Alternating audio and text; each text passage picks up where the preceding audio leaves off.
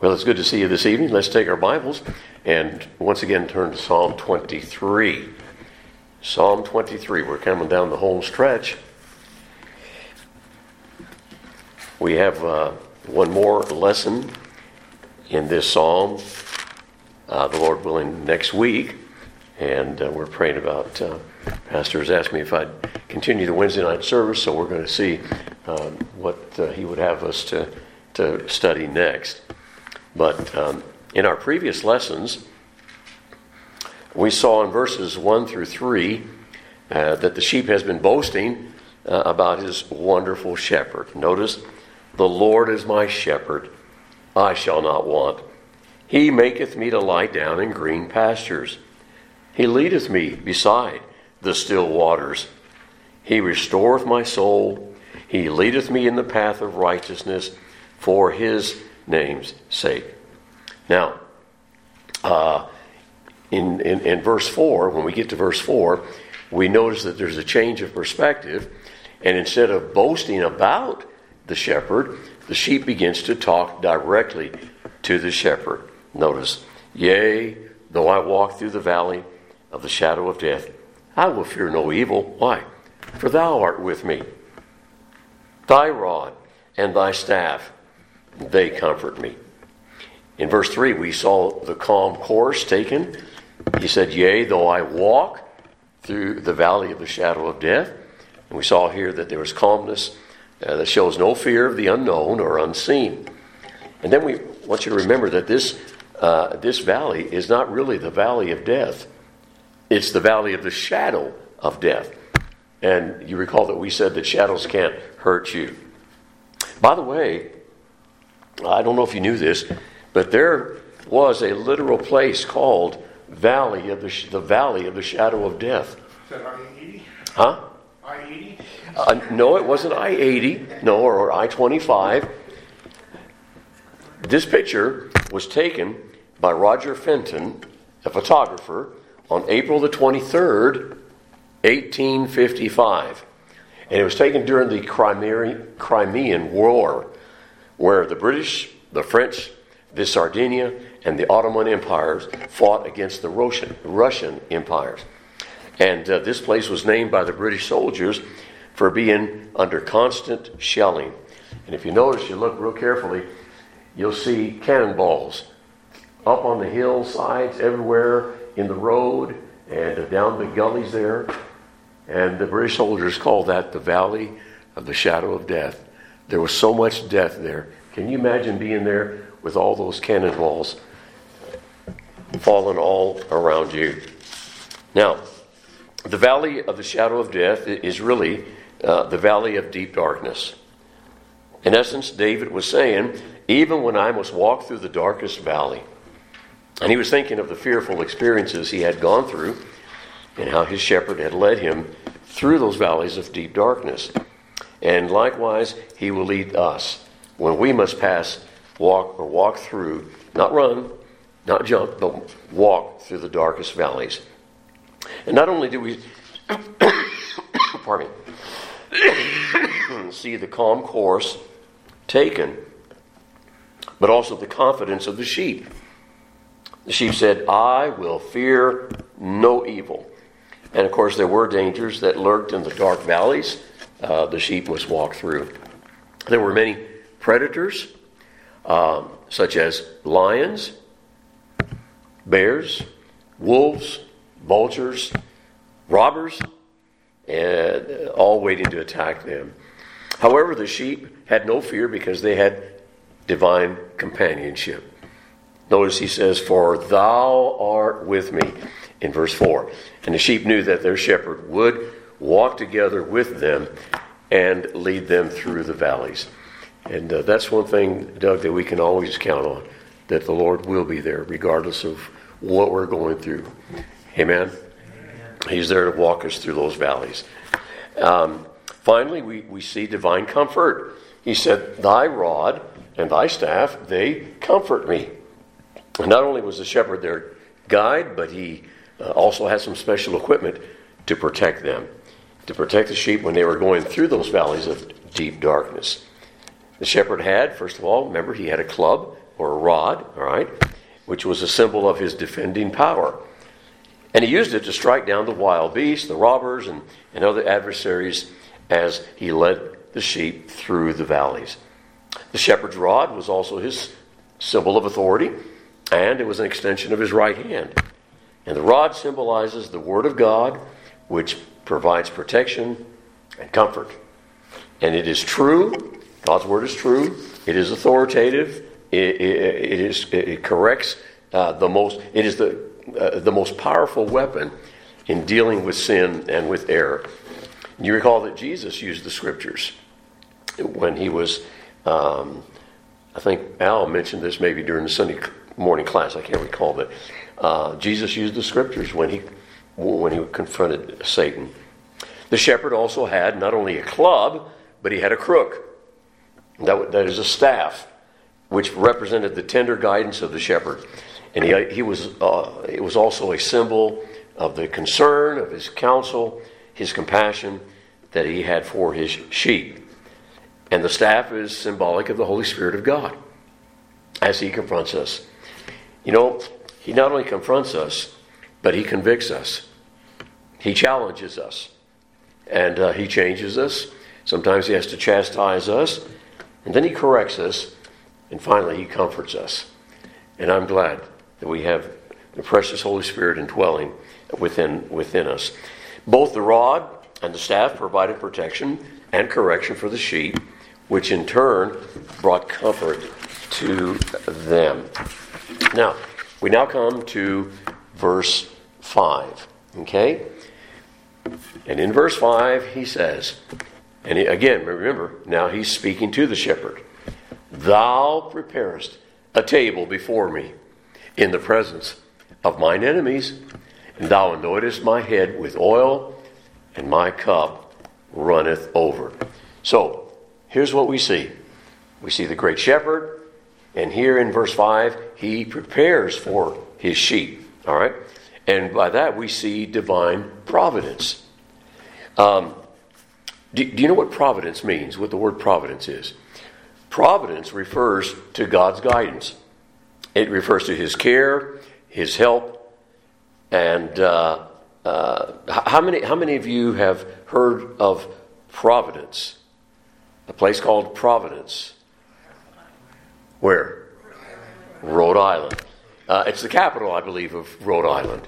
Okay, and it was founded by Roger Williams, who was a Baptist, in 1636, and it was one of the first cities established in the United States and he named the city in honor of God's merciful providence, for God's care and for his help. So, in verse 4, uh, the shepherd uh, protects his sheep, and now in verse 5, he prepares for his sheep. He has taken them through the dark valley, and now they are on the hillside going up uh, the mountain. And I want you to notice, first of all, that he is our great provider. He is our great provider. Has God ever provided for you? Sure, He has. Every day.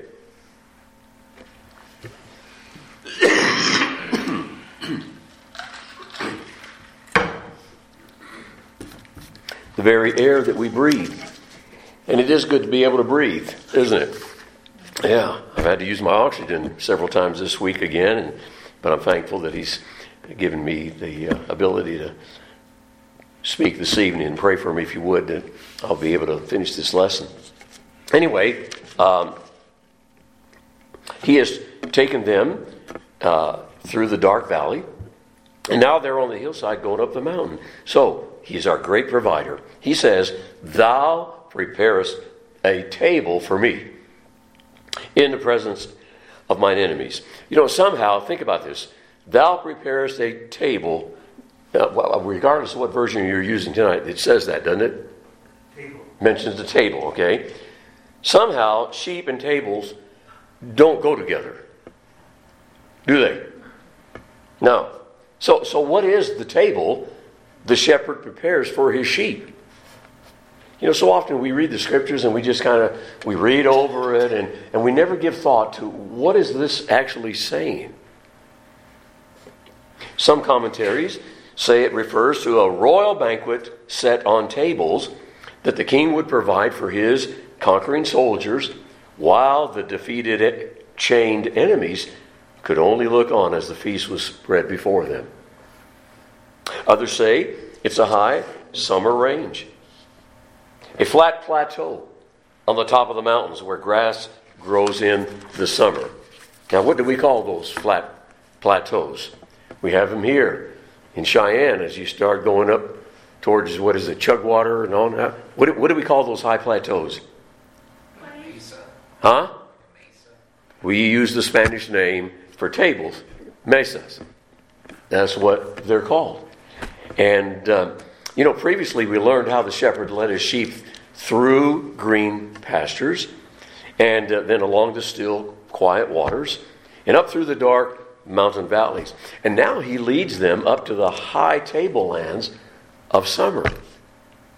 And our great shepherd goes before us in every situation, preparing the way in which he leads, in which he guides, and provides for his sheep. Now, the Hebrew word for table, here's what I'm saying, you know, uh, when you study the scriptures, you want to know what words mean.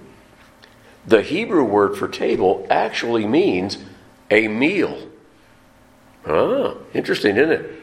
Yes, yes, Brother Esclair, it's interesting. Thank you very much. Uh, it means a meal. And the shepherd provides a banquet for the sheep in the most unlikely place. He prepares it in the presence of their enemies. One author said this quote, The shepherd bids the sheep eat, and he holds the enemy at bay. It is a banquet with the enemies looking on, licking their chops, but unable to act under the watchful eye of the good shepherd. And although the wild animals are around, the sheep can graze safely because the shepherd is in their presence. And notice in verse 4 again, I will fear no evil. Why? For thou art with me. You know, how often, um, how often the enemies of Israel would speak against their God, and they would say something like we find in Psalm 78, verse 19. And they would question God, they, or the Israelites, can God furnish a table in the wilderness? And he mentions that several times. Can God really provide food for his people? For his people? And we say, yes, amen. Yes, he can. You know, um, I read, I read about a little girl who had been disobedient to her parents, and uh, as her punishment, she was not allowed to sit at the dinner table with them, with the rest of the family, and instead she had to sit by herself at another table. And as she sat alone, and in a moment of quietness, she was heard to pray, I thank thee, Jesus, for preparing a table for me in the presence of mine enemies. That's cute, isn't it? Well, the shepherd prepares the table in the sight of and in spite of the enemies of the sheep. Another author said David is referring to the rich provision which the Lord makes for his children. He feeds them on heavenly dainties as they travel through this world. They have sources of joy that the world does not have. They feed on the living bread and drink the living water, and their hearts are satisfied. And how true that is. The Lord is my shepherd, I shall not want. Why? Because he's my divine provider. And he's yours if he's your shepherd. Amen? He provides, and, and, and the greatest need that we have that he provides is what? Our salvation. Our salvation. All right? Now then, let's look. Secondly, we see divine providence here. And what we see next is he is not only our divine provider, but he is our great physician. Physician. He is our great physician. Physician. Thou anointest my head with oil.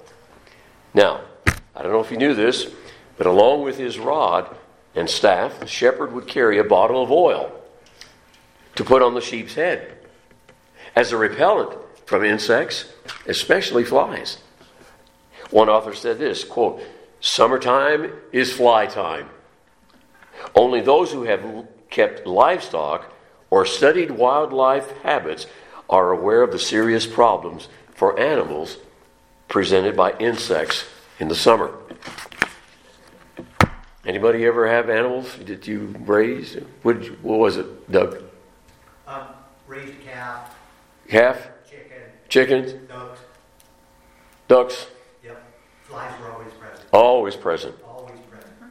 He says to name just a few parasites that trouble the stock and make their lives a misery, there are. And I didn't realize there were this many different flies in the world. Listen, warble flies, bot flies, heel flies, nose flies, deer flies, black flies, mosquitoes, gnats, and other minute winged parasites that multiply at this time of year. So, you ever watch videos of animals and whatever they are, and there's flies all over them? It's got to be horrible. Their attacks on animals can readily turn the golden summer months into a time of torture for sheep and drive them almost to distraction. Well, the oil that he carried was used, well, well first of all, it, it, it was olive oil, okay, with sulfur and, and spices. And it was refreshing, soothing, um, freed the sheep from the irritation caused by the flies, allowing them to graze in peace without distractions. And some shepherds used a combination of linseed oil, sulfur, and tar. One commentator again said that before allowing his sheep to enter a field, the shepherd would walk up and down inspecting for holes where vipers, uh, little brown snakes, could pop out and bite the sheep's nose, poisoning them and causing death. The shepherd would take some oil, he would pour it around the small holes, and if the vipers tried to come out, they would couldn't pass because they, they was slippery with that oil and they would slip back down. Thus protecting the sheep from snake bites. All right? And uh, plus the smell of the oil on the, the sheep's head would drive them away. Not only is summertime fly time for the sheep, it's also scab time. Scab is an irritating and highly contagious disease common among sheep all over the world. Scab is most commonly found around the sheep's head. So, the shepherd would also use the oil for scab and other medicinal purposes, such as cuts and bruises, and to keep them from getting sunstroke. Phillip Keller, I've quoted him a lot during this series. Uh, he was a shepherd himself, and he said, quote, In the Old Testament, when it was declared that the sacrificial lambs would be without blemish, the thought uppermost in the writer's mind was that the animal should be free of scab. In a very real and direct sense, scab is significant of contamination, of sin, and of evil. So, in the Christian life, there's a battle raging. And what is that battle raging for? Our minds. For our minds. And every day we're being contaminated by the world's ungodly philosophy and by sin, and of course by Satan. Daily we are exposed to the filth of this world. And our thought patterns are affected by the tendency to violence, hatred, prejudice, greed, cynicism, and disrespect for that which is noble and fine and pure and lovely.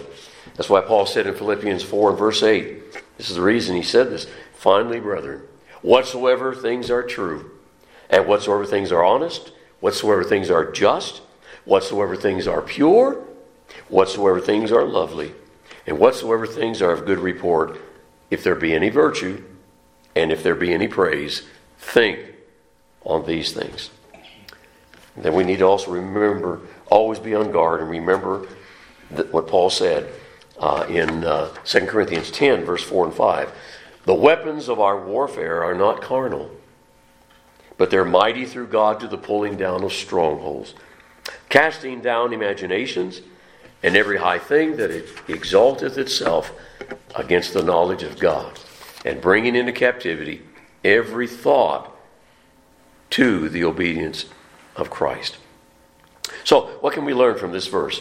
Well, oil in the Bible is also a symbol and the type of what? The Holy Spirit. And you know, as the shepherd poured the oil on the sheep's head to alleviate the pesky parasites, say that five times pesky parasites. Anyway, even so, God's Holy Spirit in the Christian's life counteracts the ever present aggravations that we, can, uh, that we encounter through this life's journey. And as the shepherd surrounds the, shep- uh, the, the serpent's hole with oil, even so the Lord has surrounded us with his Holy Spirit. And the serpent, Satan, cannot touch us. Couldn't touch Job either until he got permission, right? By the way, the shepherd knew that one anointing of oil was not enough. And as the sheep had to have renewed application of oil, so do Christians need the daily anointing of God's gracious Spirit upon our minds and our hearts, which produces joy, contentment, love, patience, gentleness, and peace. John one 2:27 listen God's anointing will teach us but the anointing which we have ye have received of him abideth in you the Holy Spirit and ye need not that any man teach you but as the same anointing teacheth you all of all things and is truth and is no lie and even as it hath taught you ye shall abide in him so the Lord is my shepherd I shall not want why? Because he's my divine physician and yours. Has he ever healed you? I'm sure we all have had his healing touch. Amen. And then finally, let's look at the last thing. And this one here will probably uh, puzzle you. What is that word? God is our great what? Plethora. Plethora. How many of you have used that word before? Anybody here? Uh, like in like today? Did you use it today? Uh, this last year? Uh, do what? Hourly. Hourly. Oh, all day long. all day long. Yeah, that's why people are looking at me funny. Oh yes, He is our great plethora, and that word plethora means an amount or supply more than sufficient to meet one's needs. And isn't that what Jesus is, our great shepherd? He is more than what we need. And, and you know what? He says, My cup runneth over. And so here, here is an acknowledgement of the abundant Christian life. David was describing the fullness of joy, peace, and uh, uh, uh, provision that was his because of the Lord's goodness and grace to him. Now, you notice the picture here? My cup runs over. So when you think of a cup, what comes to your mind? A cup, right? Well, that's not what a cup in the Bible was. The cup was a hollowed out stone trough uh, that was located by uh, many of the wells and the springs, and it was scattered throughout the Judean wilderness. And the shepherd would fill them up, and he would continue to pour water into the cup until it was running over. Okay? And all his sheep had drunk and they were refreshed. Also, a cup in the Bible is sometimes used to mean life. And likewise, in a wonderful way, our cup of life overflows as our shepherd provides an abundance of blessings and benefits every day. Psalm 68 19 says, Blessed be the Lord, who daily loadeth us with benefits, even the God of our salvation. And God's provision for life is poured out from an overflowing cup. The sheep have a life running over with good things that the shepherd provides. You know, the children's chorus, I don't know if you, you, you know it. Uh, anybody ever sing this song? Do you remember that one, Violet? All right. Sing it, Mel. Running over. Running over. My cup is full and running over. Since the Lord saved me, I'm as happy as can be. My cup is full and running over. Now, in England, they sing, My cup is full, and so's my saucer. You, you, I know what that means. just Melody knows what it means then, and, and Mark. You know what it means? Oh, yeah. Yeah. The tea runs over into the saucer, and that's the way it is with our blessings. God's blessings uh, are, are great. He provides for us. Our great shepherd provides for us an abundant life uh, that's overflowing with his benefits. And that's what he said in John 10 10. I come that they might have life and that they might have it more abundantly, running over. The Lord's life is poured into my life and yours if you're saved. And our cup overflows because our life runs over with his life. And this is what David is saying here, the sheep, what the sheep is saying. So I want to ask you tonight is your cup running over? If Jesus Christ is your Savior, if he, if he is your great shepherd, then every day your cup and mine is really running over. We can't begin to count, Brother Doug, the what God has done for us. We can't we can't begin to count the blessings, our daily blessings. So, uh, Amen. I trust that uh, that encourage you, and thank Him every day for all of His blessings. Let's pray.